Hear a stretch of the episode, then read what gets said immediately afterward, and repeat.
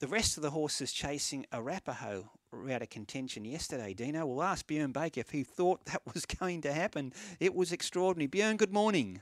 Yeah, morning, guys. Well, we won by nearly eight lengths. Uh, did you see that coming, Bjorn? Uh, no, no, I didn't.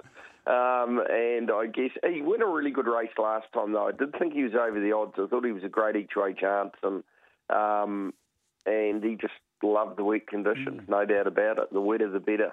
And, and, sometimes that can accentuate results like that, can't it? Yesterday, Bjorn, some horses just simply handle these conditions. It was a heavy nine, quite testing, and he obviously really enjoyed it.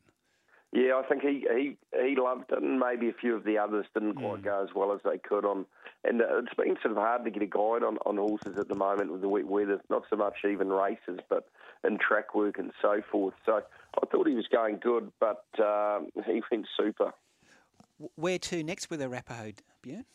Yeah, well, I haven't even sort of had a good look at it, to yeah. be honest. Normally I have a bit of a plan, but we'll, we'll work on that today. I was even considering taking him out uh, for the Wellington Cup prior to yesterday. That's next Sunday, but of course it's a big dance qualifier. Mm-hmm. Uh, but he, he may get a few too many points yeah. to go out there now, so we'll just have to see where to. Uh, a double yesterday, Bjorn, Night of Power. Uh, now, he's not at his best on a heavy track, so the fact he won yesterday would indicate he's in for a pretty good preparation.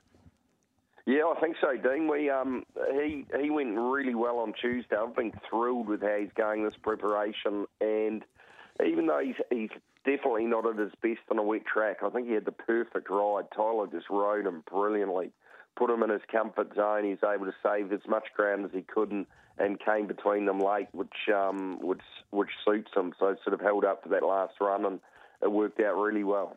Uh, Bjorn, your two winners yesterday were ridden by apprentices. Dylan Gibbons, who claims three, one on Arapaho. We'll talk to Dylan hopefully in the next hour. And Tyler Schiller, who you were you, you, gave a lot of praise to yesterday, and he's had a good run for you over the last week or so. He won a Group Three at Scone on uh, uh, I've forgotten the name of the horse. The yeah, sorry. And then yesterday, of course, one on Night of Power. We've got some good young kids coming through, Bjorn. Yeah, and for sure. That in particular, there are some really good apprentices at the moment. I think, um, yeah, both Tyler and Dylan are doing a super job, and, and Dylan, of course, he he might start coming to town a little bit more. So uh, we'll be able to use them. And, and at the moment, um, the claims are really good value, especially on the wet tracks. Yeah, exactly. Yeah, Tyler Schiller, of course, claims two. Uh, Dylan claims three. Uh, Bjorn, before I let you go, can I ask you about Lady of Luxury? I thought she was terrific first up. And as Dino pointed out with Night of Power, he looks to be in for a good prep. So does she.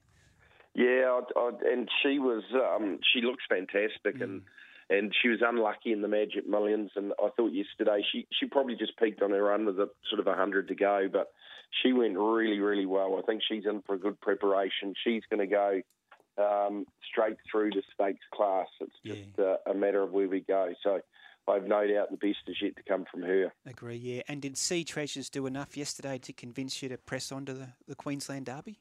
Yeah, we'll just have a bit of a think about it, um, see how he comes through. But I, th- I thought it was a really good run. He mm. sort of over raced a little bit and, and, didn't do everything probably as well as he can. So, and the race sort of fell apart in front of him a bit. So I thought he was uh, very, very game. Yeah, and O Tycoon, just the heavy track conditions. I know he trialled really well, but race day pressure in the heavy is very, very different.